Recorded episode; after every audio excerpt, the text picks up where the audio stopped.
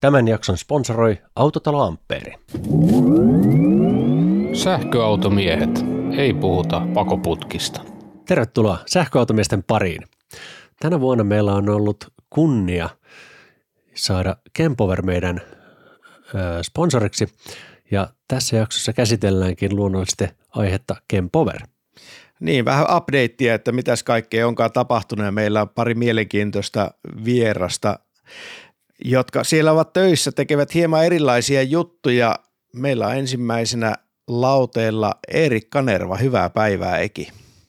Tervehdys herrat ja kiva olla mukana. Mahtavaa, että pääsit linjoille. Aloitetaan tämmöisellä perinteisellä kysymyksellä. Millä autolla sä Eki ajat tällä hetkellä? No, tällä hetkellä alla on nyt saksalainen sähköauto, eli BMW iX40 on nyt kulkineena työsuhde sellaisen. No niin, mitä sä oot tykännyt? Mä oon ollut kyllä tosi positiivisesti yllättynyt. Toki mä tilasin auto hyvin varhaisessa vaiheessa, mutta mulla oli ehkä siihen semmoinen lähestymistapa, että on tuommoinen vakiintunut iso merkki kyseessä, niin mikä siinä voisi mennä pieleen ja eihän siinä mikään pieleen mennyt. Auto on ollut erinomaisen hyvä ja, ja kaikin puolin vakuuttava. Et mä oon ollut kyllä tosi tyytyväinen sen tarjoamia ominaisuuksia ja kyytiin. Hyvä. Sulla on kaupallisen alan koulutus, mutta sä oot tehnyt oikeastaan koko työuras autojuttuja. Kerros vähän, miten sä olet päätynyt Kempoverille? Tämä on oikeastaan aika mielenkiintoinen tarina. Autoala on tosiaan hyvinkin tuttu ja hyvin lähellä sydäntä, eli siellä, siellä tosiaan monia merkkejä taustalla, muun muassa toi Tesla ja sitten Volvo Cars ja sitten toi VV-auto, nykyinen K-auto myöskin siellä. Mutta tavallaan se oli kyllä semmoinen aika pitkälti vaiheittainen prosessi, eli, eli tota, ensin tuolta autokaupan kautta tavallaan saatiin se ponahduslauta tähän, eli pistokehybridithän tuli Volvolla kuitenkin aika varhain, ja, ja mulle sitten niin lankesi sellainen tehtävä, että olin mukana siinä hankkeessa, jossa lanseerattiin ensimmäinen Volvon V60 pistokehybridi diesel sellainen Suomen markkinoille, ja siellä tuli ensikosketukset sitten lataamiseen, joka oli pääosin AC-latausta ja, ja sitä sitten lähdettiin ulottamaan jälleenmyyjäverkostoon ja, ja mitä siellä myöskin tehtiin, niin oli sitten, että luotiin ne tavallaan perusedellytykset, että niitä autoja voidaan huoltaa ja sitten, että niitä voidaan sitten myös asiakkaille luovuttaa, eli siihen liittyy tämmöinen kokonaisvaltainen prosessi ja, ja tämä tosiaan opetti hirvittävän paljon. Ja siellä tuli sitten nämä sähköisen liikenteen silloiset toimijat, joista moni on edelleen niin täydessä iskussa, ne tuli hyvinkin tutuksi. Ja sittenhän se oikeastaan niin kuin isompi purasu tuli siinä Teslan, Teslan kohdalla sitten, kun mentiin tuohon täyssähköisyyteen. Ja sitten olin siinä välissä myöskin tuolla, tuolla startup-puolella ja siellä auton vertaisvuokrauspalvelukuvioissa, jossa tuli sitten älyliikennekuviot tutuksi, mutta sitten tulikin sellainen mielenkiintoinen puhelinsoitto ja siihen tarjoukseen ei voinut muuta kuin suostua ja sillä reissulla me nyt sitten ollaan. Missä vaiheessa sä niin hiffasit, että sähköauto tulee olemaan se juttu? Kyllä mä ymmärsin sen aika aikaisin. Mulla on ollut ehkä sellainen ehkä vähän ennakoiva ote muutenkin tämän uran aikana. Siinähän on tietenkin ollut tietenkin osin paljon niin kuin omaa ehkä kontribuutiota siihen, mutta sitten toki tuuriakin. Ja, ja tota, tavallaan ehkä se, mikä tähän, tähän niin kuin ajoi, niin oli se, että, että jos sitä isoa kuvaa katsoo, niin kyllähän se lähti sieltä pistokehybridistä. Eli tavallaan se ensikosketus siihen, että pääsi pienen pätkän sähköllä, niin sitten tuli ehkä se ajatus siitä, että miksei se pätkä voisi olla vähän pidempi. Ja, ja sitten tuolla Volvon aikaan niin pääsin silloisia sähköautoja kokeilemaan muitakin. Ja, ja tavallaan se ehkä, mitä se tarjosi kyydin puolesta, mutta sitten myöskin kustannusten puolesta, niin oli kyllä vakuuttavaa. Ja sieltä, sieltä se tavallaan rakentui se kuva siitä, että kyllä me tähän mennään. Mutta sitten se, että kuinka kauan siihen meni, niin, niin kyllä siihen meni enemmän aikaa kuin mä olin ajatellut, jos ollaan ihan rehellisiä. No nyt sä oot ollut Kempoverilla oikeastaan se alusta alkaen, niin mitä sulla siivousalueeseen kuuluu? Mitäs kaikkea sä oot siellä duunaillut? Mä olin ensimmäinen itse asiassa Kemppi-konsernin ulkopuolelta rekrytoitu henkilö ja mun ensimmäinen tehtävä oli lähteä rakentamaan myyntiä. Mutta silloin kun mut palkattiin, niin mä esitin toiveen, että mä saisin myöskin ottaa siihen tämän markkinointikulman ja se oli aika mielenkiintoinen kokonaisuus siinä mielessä, että mulla oli etuoikeus päästä työskentelemään näiden ensimmäisten, ensimmäisten sitten työntekijöiden kanssa. Ja, ja mitä silloin tehtiin, niin oli, että lähdettiin oikeasti rakentamaan ihan puhtaalta pöydältä tätä kuviota. Totta kai sitä oli valmisteltu huolellisesti yhtiön puolelta, mutta sitten tavallaan se, että miten me tultiin näkyviin ja miten nämä ensimmäiset askeleet otettiin, niin siinä oli kyllä mielenkiintoinen harjoitus, johon, johon liittyi, liittyi kyllä monia eri tahoja, mutta se, se mikä siinä oli ehkä tärkeintä oli se, että, että meidät tunnistettiin tämän meidän taustan takia markkinoilla, etenkin näillä lähialueilla varsin hyvin. Ja sieltä syntyi sitten se luottamus myöskin siihen, että pidetään kiinni siitä, mitä luvataan. Ja siinä mun mielestä me ollaan kyllä onnistuttu erinomaisen hyvin ja asiakkaillehan siitä kuuluu iso kiitos ja etenkin niille, jotka ennakkoluulottomasti silloin ihan aikaisessa vaiheessa lähti meidän kelkkaan. Et meidän ensimmäinen isompi julkitulo nettisivujen lisäksi hän oli itse asiassa Bauma-messut Münchenissä. Ja, ja sinne lähdettiin yhteistyössä niin semmoisen kaivosteollisuustoimijan kuin Normetin kanssa. Eli, eli se oli oikeastaan se ensimmäinen julkinen isompi näkyminen maailmalla. Ja, ja siitä sitten lähdettiin niin järjestelmällisesti rakentamaan niitä seuraavia askeleita, jotka sitten tuolta, tuolta muun muassa somen syövereistä niin aika hyvinkin löytyy. Sieltä löytyy Tesla Björnin ensimmäiset, ensimmäiset havainnot meidän dynaamisesta, nykyään dynaamisesta, mutta silloin moniulostulojärjestelmästä, joka rakennettiin Espaan, Bollelandiin siihen Oslon pohjoispuolelle ja sitten lähti moni muukin isompi sitten kaupallinen toimija meidän kelkkaan ja sieltä se on rakentunut sitten vaiheittain. Ensin ehkä täältä Pohjoismaista ja Pohjois-Euroopasta, mutta nyt sitten globaaliksi liiketoiminnaksi. Sulla taisi olla nyt niin pohjoisen Euroopan myynti sun siivousaluetta tällä hetkellä. Pitää paikkansa. Siinä on Pohjoismaat, Suomi, Ruotsi, Norja, Tanska, sitten on Baltian maat, eli Viro, Liettua ja Latvia, ja sitten onpa siellä myöskin sitten Brittein saaret, eli, eli kuningaskunta ja sitten Irlanti ja Skotlanti. Tämä on ollut mielenkiintoinen vuosi, varsinkin näin ihan sähköautoilijan silmin. Suomena tullut aika paljon uusia latauskenttiä, kokonaan uusia toimijoita myöskin, ja eräät toimijat ovat sitten entuudestaan laajentaneet. Ja tietysti sitten siellä on Kempoverin laitteita tullut Suomessa niin kuin kentälle enempi, niin uusiin latauspisteisiin törmää, törmää jatkuvasti. Niin millainen tämä vuosi on ollut sulle ja Kempoverille ja mitä kaikkea on tapahtunut? Se on ollut tosi vauhdikas kasvun vuosi. Siitä ei pääse yli eikä ympäri. Ja, ja sehän ei suinkaan rajoitu tähän omaan alueeseen, vaan myöskin tuonne muualle Eurooppaan. Sitten mikä on erinomaisen mielenkiintoinen hanke on toimia Pohjois-Euroopan avaus, Pohjo- tai Pohjois-Amerikan avaus, anteeksi. Sitten, sitten ylipäätään nähdä sitä että tavallaan kulkua, missä latureita toimitetaan kaikille neljälle mantereelle.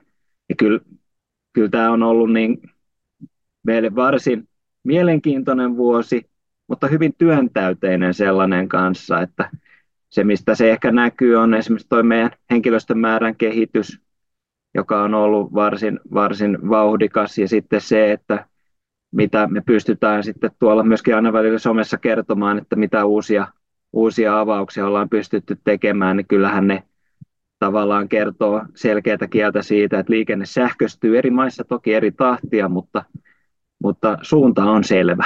Ja se on se, että, että sähköisen liikenteen nämä eri segmentit ja, ja liikkumismuodot yleistyy hyvinkin monella, monella alueella. No millaisia trendejä siellä markkinoilla nyt on, kun ne teidän asiakkaat on niitä latausoperaattoreita, jotka sitten niitä verkostoja pyörittelee, niin, niin onko ne kentät ja se laitteisto, mitä he tilaa, niin tavallaan samanlaista kuin kaksi-kolme vuotta sitten vai onko tullut jotain muutoksia? Mitä ne haluaa? Kyllä me nähdään, että tämä moni ulostulo, moni maailma on tavallaan se, mikä tässä nyt alkaa enemmän ja enemmän voittaa maaperää. Se, se on ihan selvä juttu. Eli nyt kun sähköautojen määrä kasvaa, niin, niin kyllä se, mitä ihmiset hakee ja etenkin nuo loppukäyttäjät on, että kun sinne lataus, latausdestinaatioon tai latausasemalle mennään, että sieltä löytyy pistokkeita isompi määrä. Sitten mikä myöskin nähdään on se, että tehot kasvaa, eli, eli kyllähän se autojen kehitys tätä siivittää, eli se tarve tulee ihan puhtaasti sieltä, että, että, että latauskyvykkyys ajoneuvoissa kasvaa, mutta samalla se ei poista sitä, että ihmiset hakee tosiaan sitä, että siellä löytyy niitä pistokkeita iso nippu, koska jokainen, jokainen joka on sähköautojen kanssa enemmän pelannut, niin tietää, että se on parempi saada siihen jotain latausta kuin ei lainkaan latausta. Ja, ja, ja siinä sitten nämä esimerkiksi nyt Norjan suurimmat järjestelmät, joissa pistokkeiden määrä ylittää jo 20 per saitti, niin kertoo kyllä sitä, että tämä tulee yleistyä myöskin muualla. Sitten toinen juttu, joka, joka nyt muuttuu myöskin, niin on, on raskaan liikenteen mukaan tulo. Eli se, että meillä on sähkökuorma-autoja ja nyt myös sähkörekkoja tulossa ja aika isosti, niin nekin luo sitten omia, omia tarpeitaan tonne ja siellä on yksi ohjaava tekijä ja se on, se on kovemmat tehot. Ja onpahan siellä horisontissa semmoinenkin kirjainyhdistelmä kuin MCS. No varmaan sitten tämmöisiä markkinoiden erikoisuuksia, eli mitä, mitä missäkin eri maissa, mihin kiinnitetään huomiota. Ensimmäisen mun tulee mieleen Pohjois-Amerikassa, että siellä aselatauspisteessä on usein kiinteät kaapelit. Niin mitä tämmöisiä erikoisuuksia eri markkinoilla sun nähdäksi on? Kyllä oikeastaan se, mikä, mikä on ehkä semmoinen suurin juttu, niin on, on esimerkiksi verkkokyvykkyydet eri maissa, millaisia ne on, ja se sähkön saatavuus. Tämähän on sellainen tavallaan kilvajuoksu, tämä on semmoinen isompi, isompi kuvio ja aika yleismaailmallinenkin sellainen. Eli, eli se, että pystytäänkö tämmöisiä isompia järjestelmiä perustamaan ja, ja että onko niille valmiuksia ja sitten se, että, että pystyykö eri toimijat sitten saamaan sellaisia alueita itselle ja omaa hallintaansa, että näitä pystyy näitä saitteja perustaa. Tämä on ehkä mun mielestä sellainen yksi hirvittävän tärkeä asia. Ja, ja sitten tietenkin niin tavallaan näiden eri markkinoiden kypsyys. Eli jossain ollaan edelleen sitä mieltä, että tämmöinen perinteisempi standalone laturi on se, se tavallaan lääke tähän sähköautoiluun, ja sitten taas muualla nähdään, että se onkin hyvin erilainen, erilainen järjestelmä, mikä sinne tarvitaan. Ja kyllä mä seuraan hyvin vahvasti esimerkiksi edelleen tota Norjan ää, kehityskulkua tuossa. Että et olkoonkin, että siellä on sitä markkinaa tuettu hyvin vahvasti valtion taholta, mutta, mutta samalla me kanssa sitten tuolta käyttäjien kautta ne nähdään, että mitä he siellä hakee ja ja nythän tosiaan niin henkilöautojen lisäksi niin tulee, tulee jakelupakettiautoa, tulee jakelukuorma-autoa, tulee rekkaa pidemmän ajon siirtymään sellaista. Ja sitten esimerkiksi bussipuolellakin nyt näkyy sitten sellainen muutos, että aikaisemmin niin sähköbussit oli enemmän tämmöistä kaupunkiliikenne ajoon soveltuvaa, niin nyt tähän sitten tämä Intercity, eli kaupunkien välinen liikenne, niin tulee, eli sielläkin niin mennään jo aika isoilla akuilla niissä busseissa, joka muuttaa sitten sitäkin kuviota isosti. Mitkä on Euroopan maista kaikista haastavimpia nimenomaan sähköverkon osalta? Onko se jossain Itä- Itä-Euroopassa vai Espanjassa, missä? Si- siinä ei oikeastaan voi edes oikein yleistää, vaan se, se on enemmän tämmöinen tavallaan alueellinen juttu. Ää, kaupunkialueet on, on tuttuun tapaan niin varsin hyvin varustautuneet tähän ydinkeskustasta toki pois lukien, mutta sitten kun mennään esimerkiksi maaseudulle ja se tavallaan niin kuin kantaverkko on heikompi, niin silloin se auttamatta ohjaa myöskin siihen, että se sähkön saatavuus siellä on heikompi. Et, et en mä sanoisi, että et välttämättä niin kuin selkeitä niin kuin tosi haastavia maita siellä olisi, vaan että siinä on vaan aika iso vaihtelu siinä suhteessa, että missä, missä päin eri maita esimerkiksi liikutaan ja ja kyllähän me nähdään, että latausta niin perustetaan tosiaan niihin liikenteen solmukohtiin ja niihin, missä liikenne luontaisesti tapahtuu. Ja, ja, ja sitten nämä muut käyttökohteet niin määräytyy sitten, sitten erikseen ja, ja riippuen siitä, että mistä niitä sähköautoja sitten loppukädessä on ja, ja millä, millä tiheydellä niitä sitten esiintyy. Onko tämmöiset puskuriakut tulossa nyt seuraavan vuoden sisään niin markkinoilla vahvasti? Noista akkutuetuista järjestelmistä hän kysellään jonkin verran, mutta siellä on edelleen niin se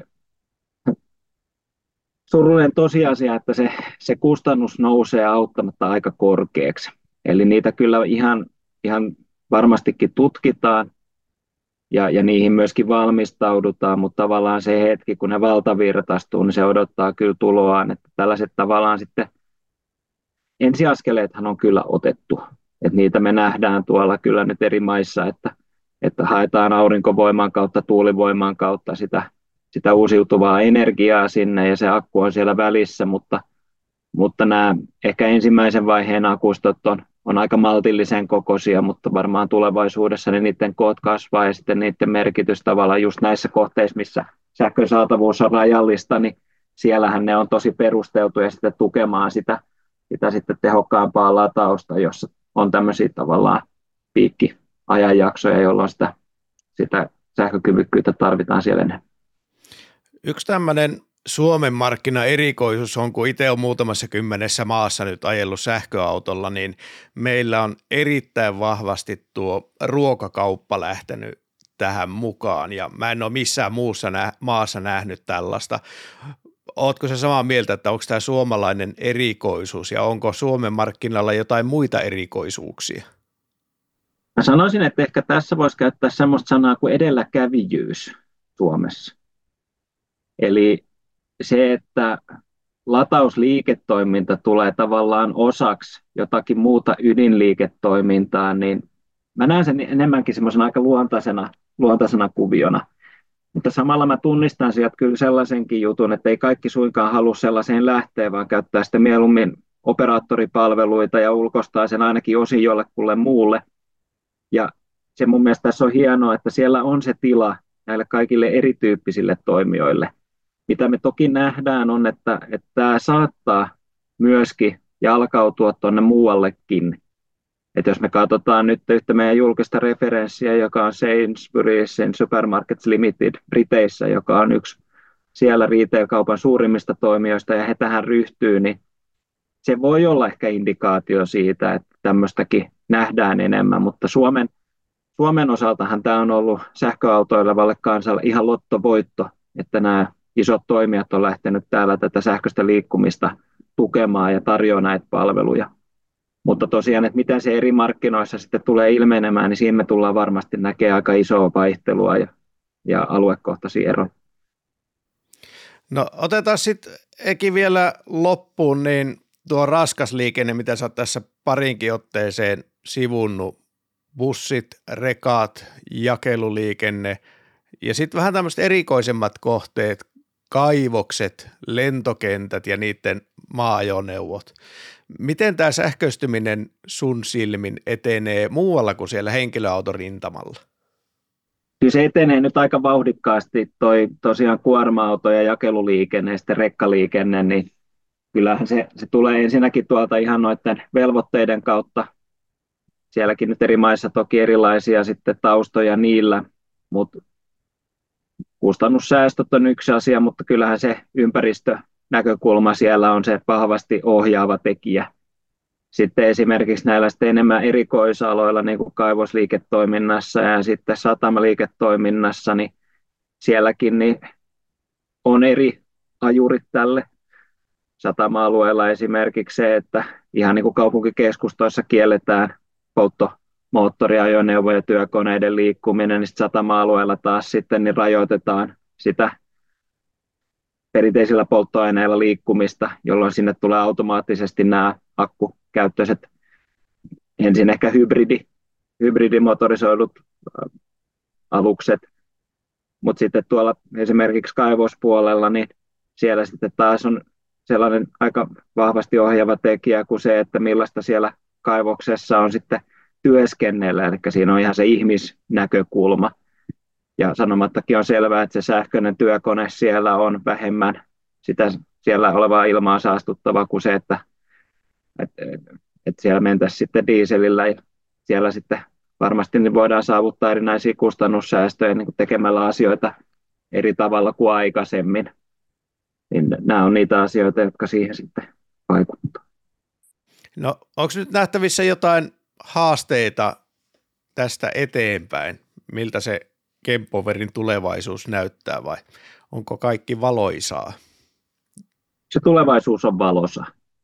Jos me mietitään tätä markkinaa nyt ja miten se tässä kehittyy, niin ollaanhan me vasta alkuvaiheessa, jos ihan globaalilla tasolla sähköistä liikennettä katsotaan. Et, et nythän tietenkin eri markkinat e-, elää tosiaan eri tahtia, mutta siellä on ihan selkeästi nyt nähtävissä se trendi, että tähän mennään.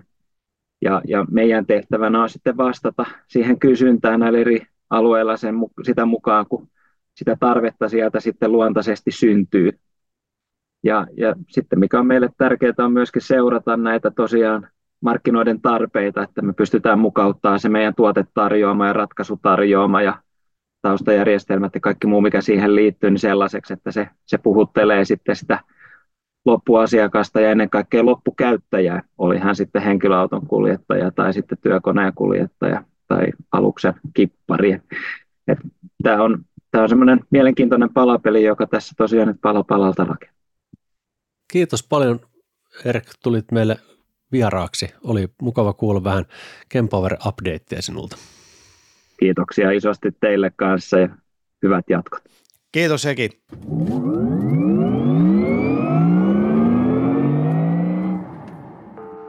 K-auto, miten voin auttaa? Onnistuuko K-latauksessa ihmisen lataus? Kyllä onnistuu. K-latausasemilla on aina kauppa vieressä. Auton latautuessa voit käydä vaikka sushilla tai ruokaostoksilla. Kiitos hei! Aja sellaisena kuin olet. K-auto. Merkkejä tulevaisuudesta. Autotalo Amperin myyjillä on hallussa kantamat ja kilowatit. Meiltä saat itsellesi sopivimman auton rahoituksella tai ilman, kotiin toimitettuna. Voltiksen voit tuoda vaihdossa. Tsekkaa valikoima ja ota yhteyttä osoitteessa autotaloamperi.fi. Janne Pohjantähdeltä moro. Varmasti kilpailukykyiset vakuutukset sähköautosi, kotisi, lemmikkisi, läheistesi ja sinun itsesi turvaksi. Laita postia janne.tapio at pohjantahti.fi ja varaudu yllättymään iloisesti. Huomio, huomio. 11 kilowatin e-load-latauslaite 5 metrin kaapelilla, seinätelineellä ja sähköautomiehet kahvimukilla yhteishintaan 279, jonka lisäksi koodilla sähköautomiehet saat 10 euron lisäalennuksen. Laturille.shop. Laturille.shop.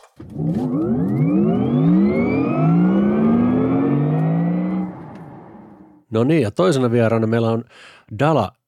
Varmaan kuuntelijat ovat YouTubesta seurailleet hänen videoitaan mies, joka äh, rakentelee mitä uskomattomimpia systeemeitä vanhoista autoista ja sähköautoista YMS, YMS. Millä autolla Dalla tällä hetkellä ajelet? Moi. Joo, mä ajan vielä mun ikivanha Leafin.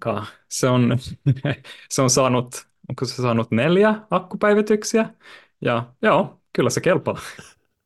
Mistä, mistä Daniel lähti tämä sun innostus rakennella kotiakkuja ja vaihtaa akkuja liifeihin ja korjata niitä ja kaikki tämmöinen, mitä sä oot tehnyt?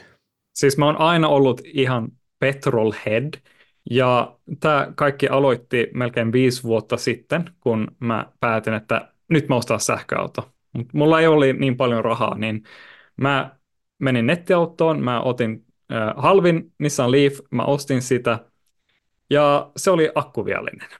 No, sitten mä vähän niin kuin että oi shit, mitä mä nyt teen. Tämä oli kuitenkin, niin kuin, tämä maksoi aika paljon tämä auto, ja, ja se kestää vain 25 kilometriä ennen se sanoi, että oho, joo, akku loppu. Ja mä olin vähän niin kuin surullinen, mietin, että no, ehkä Nissan korjaa tämä auto, kun se on kuitenkin aika uusi vielä. Mutta korjaus ei onnistu, koska se oli niin kuin USA import-auto, niin ei ole mitään takuu täällä Euroopassa. No, sitten mä olin vaan, että okei, pakko korjaa itse sitten. Ja mä ostin, tai mä vähän niin kuin etsin tietoa netistä ja loppujen lopuksi se ei ole niin vaikea niin kuin korjata tämä akku. Se oli vain yksi kenno, oli vähän niin kuin matalempi kuin ne muut, niin mä vaan avasin, tein manual balansointi ja sen jälkeen auto aloitti toimimaan.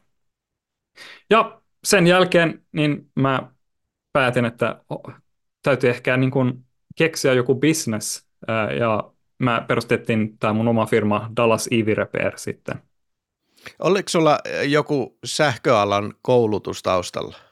Mä oon ö, automaatioinsinööri, niin ei mitään niin kuin korkea jännite tai, tai tämä tavallinen AC-jännite päätevyys, mutta onneksi nämä sähköautot, ö, ne ei vaati mitään tuommoiset, aina, ainut mitä sä tarvitset on tämä SFS 6002 sähkö, sähkötyöturvallisuus, mutta joo. Sä oot niitä kotiakkuja kanssa rakennellut vanhoista Leafin akuista. Mikä trikkeröi tällaiseen? Joo, äh, sitten kun mä olin päivittänyt pari niin kun asiakasprojekteja, niin mulla alkoi olla aika paljon tämmöiset niin ylimääräiset huonoja akkupäkkejä. Ja huono akku on kuitenkin yli niin kuin 70 prosenttia state of health jäljellä, niin se on aika, aika paljon voima vielä siellä. Niin oli kaikki nämä vanhat niin kuin ratkaisut, niin kuin uudelleenkäytöt, se oli aina niin kuin, ota akku irti, sitten splittaa kaikki sellejä niin, että sä saat uudelleen järjestetty sitä niin kuin 48 volt järjestelmää. Mutta tämä oli mun mielestä niin kuin liian hankala, niin mä on, tää viime vuonna mä oon keksinyt tämmöinen niin tapa, miten sä voit niin kuin vaan käyttää tämä iso akku niin kuin se on ja vaan laittaa se suoraan tonne aurinkoinverterille ja ajaa sitä niin kuin, ja, koko, koko talo niin kuin akkun kanssa. Eli sulla on kirjaimellisesti Leafin akkupaketti, johon sä vaan lyöt piuhat kiinni. Kyllä. Ilman, että sun tarvitsee avata sitä. Uskomatonta. Tota, nyt kun sulla on ollut se Leafin akku siinä kotiakkuna, niin minkälaisia kokemuksia siitä on kertynyt, kun se on ollut aurinkopaneelin kaverina, niin, niin tota, tarviiko ostaa kesällä sähköä ollenkaan verkosta?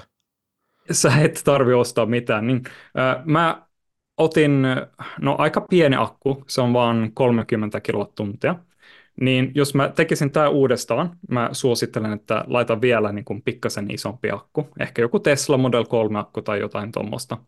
Mutta kyllä, mä en ostanut niin kuin mitään sähköä siellä. Mä uskon, että se, tämä viimeinen lasku, se oli kuusi kuukautta ja se loppusumma oli 30 senttiä tai jotain tuommoista. Ryöstöhinta. Joo.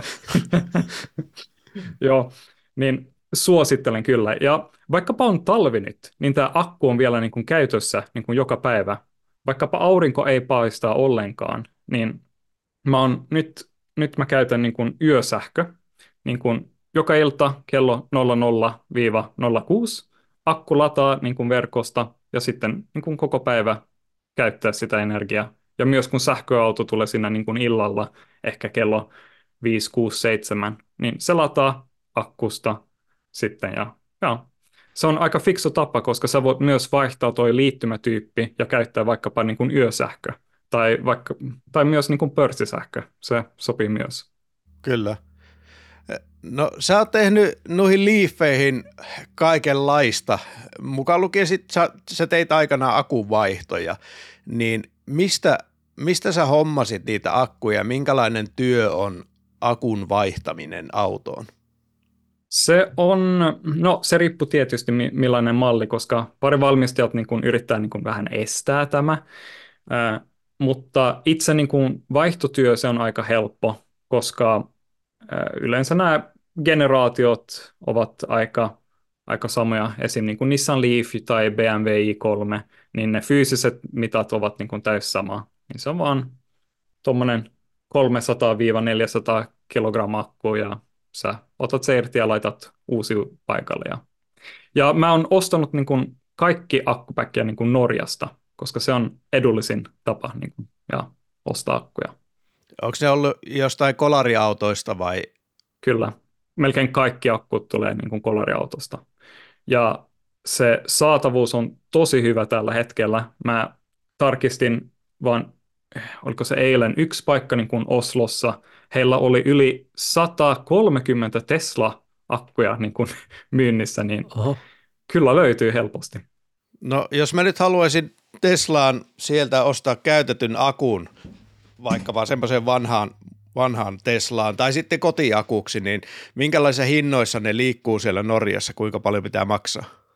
Se riippuu. Just tämä Tesla, se on aika hyvä vaihtoehto. Tesla Model 3, ehkä yksi, yksi vu- vuotta vanha akku. Tämä pienein malli, onko se nyt 55 tai 65 kilowattuntia, nyt mä en muista, mutta se maksaa suht neljä tonni. Siis sehän on ihan lapselle hinta, jos vertaa siihen paljonko 10 kilowattitunnin kotiakku maksaa. Kyllä. Se voi olla kymppitonni, Niin, tämä, tämä OM-akku, kyllä. No mitäs, mutta tuommoinen Teslan akku, pystytkö sä vaihtamaan öö, myös esimerkiksi Model 3 akun sun pajalla? Tällä hetkellä mä en tekee mitään niin kuin vaihtotyöt, koska valitettavasti mun aika ei riittää. Ymmärrän. kun, mä, joo, kun mä aloitin, tämä oli ennen, mä, mä otin tämän niin kuin Kempower-työ, niin mä oon täällä Vaasassa ehkä päivittänyt ö, se 15 Nissan Leafia ehkä, ja yksi niin kuin BMW i3, mutta mä huomasin aika nopeasti, että mun aika ei riitä, niin tällä hetkellä mä yritän vaan niin kuin kehittää uusia ratkaisuja ja, ja lisää ja, tapoja päivittää vanhaa autoa. Kysyn tähän vielä, että öö, onko se keksinyt tavan hyödyntää Teslan akkuja, just esimerkiksi Model 3 akkuun, niin kotiakkuna? Kyllä, Tesla Model 3 ja Tesla Model Y-akkuja ovat niin kuin täys sopiva nyt mun ratkaisun kanssa. Mahtavaa. No hypätään sitten näihin sun ratkaisuihin.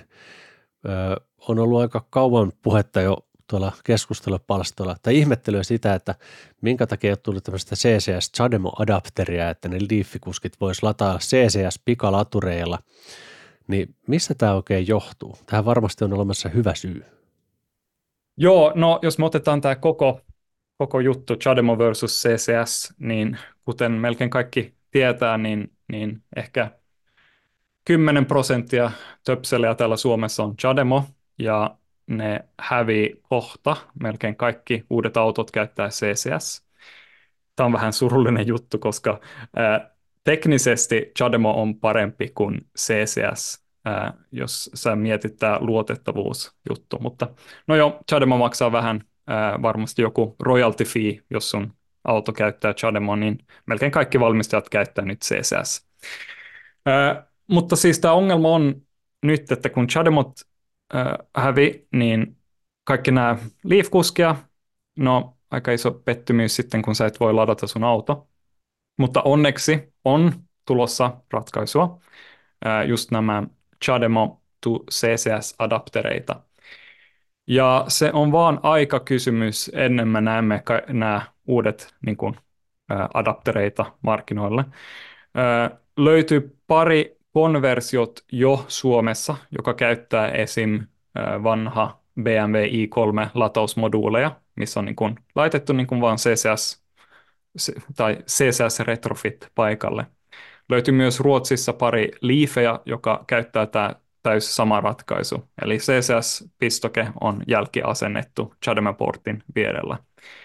Ja tämä on aika fiksu ratkaisu, koska sitten sä voit käyttää Chademo ja CCS. Sitten se haittaa, mitä, mitä, mitä töpsille on saatavilla. Ja, ja, ja, ja. Ö, löytyy myös nämä kiinalaiset yritykset, joka tekee niin kuin pieni adapteri, 30 senttimetrin pitkä adapteri, niin kuin väli, väli dongle. Tämä ei ole täys toimiva vielä. Mä oon just tämä viikko, tämä on aika tuore tuote, niin mä oon vähän puhunut tämä valmistajan kanssa. On pari testaustuotteet jo Euroopassa, mutta tuote ei ole niin kuin valmis vielä. Mutta se on tulossa. Ja kun mä toivon, että ne saa tämä hinta myös alaspäin, koska tällä hetkellä se adapteri on aika kallis, se maksaa niin kuin noin tonni, niin se on aika, aika iso investment. Mutta se on tulossa ja löytyy myös kaikki nämä open source-ratkaisut myös. Mä oon, mä oon aloittanut rakentamaan mun oma adapteri, mutta osat maksaa aika paljon, niin vaikkapa tein itse ja säästin, niin kaikki osat on kuitenkin 600 euroa. Niin mä toivon, että tämä kiinalainen adapteri tulee niin kuin hitti. Se olisi kyllä hyvä. Tuota, sä olet siellä Kempowerilla ja Vaasassa taidat pääsääntöisesti tehdä töitä. Mitä siellä Kempowerin Vaasan toimipisteessä tehdään? Joo, tämä Kempower Vaasa, se on, se on enemmän niin kuin R&D center. Mä en tiedä, jos teillä on joku tuleva haastattelu tai jos tämä toinen haastattelu on, tulossa, tulos, on tullut jo, mutta MCS-kehitys on se idea Kempower Vaasan kanssa. Ja, mutta kuitenkin mä oon siellä, se on pieni niin kuin huolto-osa myös. Meillä on pari, pari huoltoinsinööriä, joka asuu myös Vaasassa, joka käyttää Kempower Vaasa. No, sä sanoit, että sä oot siellä huoltoinsinöörinä, niin mitä se käytännössä tarkoittaa? Mitä sä teet? Kempowerin huoltoinsinööriä pitää niin kuin kaikki laturit rullaamaan maapallon ympäri. Ja olemme niin sanotettu third line support. Yleensä kun joku, joku CPU tai joku ostaa latureita, niin ne hoitaa itse tämä, tämä first line support, eli tämä asiakaspalvelu. Ja jos joku saa ongelma laturenkaan, niin ne soittaa suoraan heidän niin kuin, palvelunumerolle. Sitten löytyy myös second line support, mitä on huoltopartnereita maapallon ympäri. Ja sitten Kempower on tämä third line support. Eli jos, jos huoltopartnerit ei saa laturi toimimaan, niin sitten ne, ne ottaa yhteys meidän kanssa. Eli sä hoidat ne kaikista vaikeimmat jutut. Kyllä. Pitääkö joskus mennä paikan päälle vai onnistuuko se yleensä ihan sieltä toimistosta? No, kuten te näette kautta tämä webcam, no kuuntelat ei, mä istun kotona tällä hetkellä ja sanoisin, että ehkä 99 prosenttia me saamme niin kuin hanskattu niin kuin etänä. Se, kaikki meidän laturit sisältää 4G-modeemi ja se on aika fiksu, että me, me voidaan, voidaan vaan niin kuin korjaa aika paljon niin kuin etänä. Ja Kempowerin laturit ovat myös aika robust ja redundantteja, että löytyy paljon niin kuin tehomoduuleja ja satelliitteja ja pistoketeen, niin, niin se on yleensä mahdollista saada laturit toimimaan ilman joku osa, kunnes niin kuin saadaan huolto tilattu paikalle. No mitä niistä latureista sitten menee rikki? Mä ymmärrän sen, että jos vaikka pistoke menee fyysisesti rikki, kun se tippuu maahan, niin, niin sehän on sitten selvä, mutta jos sä sanot, että valtaosa sä pystyt hoitamaan sieltä kotitietokoneelta niin sanotusti, niin, niin mitä siinä tapahtuu ja mitä sinä teet sille? No riippuu äh, tiety, tietysti, äh, kun sä sanoit, että jos jotain fyysisesti menee rikki, niin me ei voida niin kuin korjaa sitä, mutta me voidaan niin kuin ohjata pois, jos näemme, että joku osa, esim. Äh, triplakabinetti, kolme, kolme tehoyksikköä, jos yksi tai yksi osa menee rikki, niin voidaan vaan rekonfiguroida ja käyttää nuo kaksi, joka on jäljellä, kunnes me saadaan tuo kolmas niin kuin korjattu. Esim. jotain tuommoista. Mutta se on, se on aika vaikea sanoa. Siis tämä koko huoltoalue, se on aika niin kuin laaja ja me ei vaan hoideta niin kuin laturien korjaus, mutta se voi myös olla niin kuin, koulutus, softapäivityksiä, tehdään myös niin kuin yhteistyö auto- tai ajoneuvovalmistajien kanssa, esim. jos heillä on joku uusi proto-ajoneuvo tulossa, niin voidaan niin kuin etänä niin kuin antaa tuki, jos jostain syystä lataus ei onnistu. Ja myös paljon muuta. No, tekemistä riittää. Se on mukava kuulla. Hei, kiitos Dalla suuresti, että tulit meille vieraaksi. Oli mukava kuulla vähän, että mitä kaikkea sä oikein touhuat. Kiitos.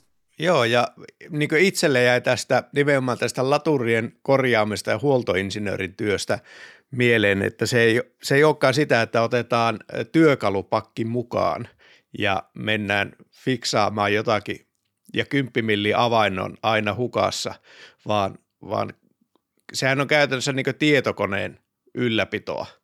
Kyllä. Hei, kiitos Daniel Öster ja odotamme innolla taas uusia keksintöjä ja seikkailuja ja videoita, niin toivottavasti niitä laittele taas sitten tulemaan joskus.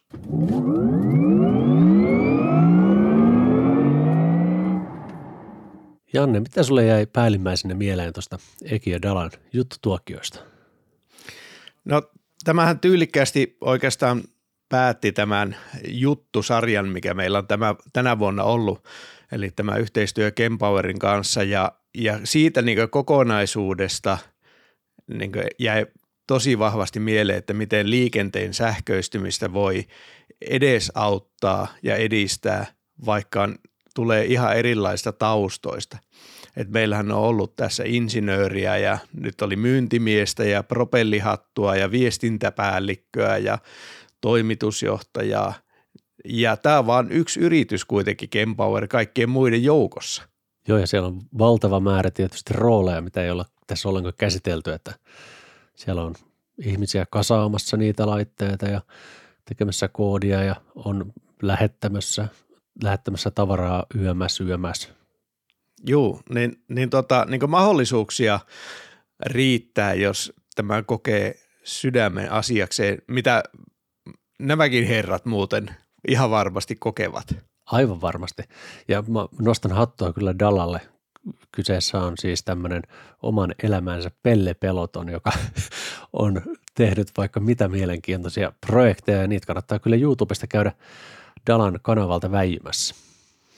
Joo, toinen juttu, mikä jäi tuosta Danielin haastattelusta mieleen, oli se, että yhä enemmän ja enemmän tulee olemaan sille vanhempien sähköautojen korjauspalvelulle kysyntää, että kun häneltäkin niitä kysytään, mutta kun ei tietysti ehdi tehdä enää, kun tekee nyt päivätöikseen näitä Kempowerin hommia, mutta pari akkukorjaamoa on ja, ja varmasti lisää tarvitaan sähköautoihin erikoistuneita korjaamoja. Ja niitä varmasti myöskin tulee, sitä en epäile yhtään. Kyllä, mä, mä uskon myös. Ja sitten toinen juttu on se, että jos tuon pystyy niinku tuotteistamaan tuon käytetyn akun ö, kotikäytön, niin tuo on niinku omakotitalo asujalle, tai miksei jopa joihinkin pieniin taloyhtiöihinkin, niin aivan loistava ratkaisu että tuommoinen iso akku, se saat niinkö 5-6 kertaa isomman akun, kun otat sen käytetyn auton akun versus, että ostat kaupasta semmoisen uuden hienosti paketoidun akun. Joo, toi on aivan järjettömän halpa hinta. Niin kuin tuossa äsken mainitsitkin, niin semmoinen 10 kilowattitunnin akkupaketti, niin kyllä se oikeasti maksaa 7-10 000 euroa. Niin Juu. jos Norjasta saa niitä akkuja mitä 4-6 tonnia tällä summahuntturalla, niin siinä on sitten kapaa jo sen 50-60 kilowattituntia. Totta kai se vaatii muutakin, mutta pelkkä se akun hinta, niin mä pidän sitä naurettavan halpana. Todellakin. Ja se on myös hyvä siinä mielessä, että jos se akku on käyttökelpoinen edelleenkin autokäyttöön, vaikka se alkuperäinen auto siitä ympäriltä on rusentunut, niin sitä myötä kun meillä alkaa olla näitä 200 000, 300 000 kilsaa ajettuja sähköautoja ja jos akkutaku on mennyt umpeen, jos sattuu käymään niin, että se akku menee rikki ja niin hän voi käydä – niin sitten löytyy käytetty markkinalta järkevän rahan. Eihän kukaan kymmenen vuotta vanhaa Avensikseenkaan mene tuonne Toyotan tiskille ja osta seitsemällä tonnilla uutta polttomoottoria. Niin miksi sitten sähköautoon pitäisi ostaa uusi akku välttämättä, jos on vaikka kymmenen vuotta vanha sähkäri? Kyllä. Ja voisi kuvitella, että aika hyvin tarkastetaan ne akut ennen kuin niitä laitetaan sieltä kolariautosta sitten uuteen autoon. Kyllä. Hyvä. Kiitoksia Kempowerille tästä vuodesta. Tämä oli ilo olla yhteistyössä ja me nautimme siitä suunnattomasti. Oli mukavia tarinoita matkan varrella. Todellakin. Kiitos myös Autotalo Amperilla, joka oli toinen sponsori tässä jaksossa. unohtamatta meidän ihania patroneitamme, etenkin pääsponsorimme Jussi Jaurala ja sponsorit Eräkettu, Harri Ruuttila ja Mr. Anonyymi.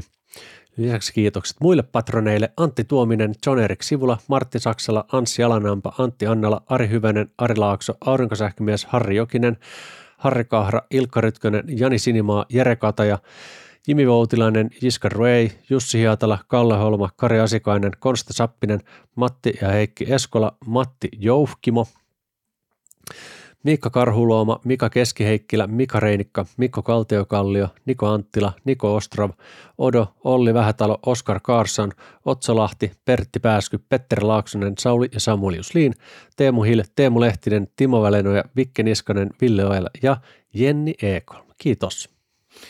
Kiitos kaikille ja ensi viikolla sitten Sähköautomiehet jakso 200. Se on vuoden viimeinen jakso ja onneksi formaattimme on Antti Podcasti, koska sitä äänittäessä olimme ilman rihman kiertämää. Sähköautomiehet. Ei puhuta pakoputkista.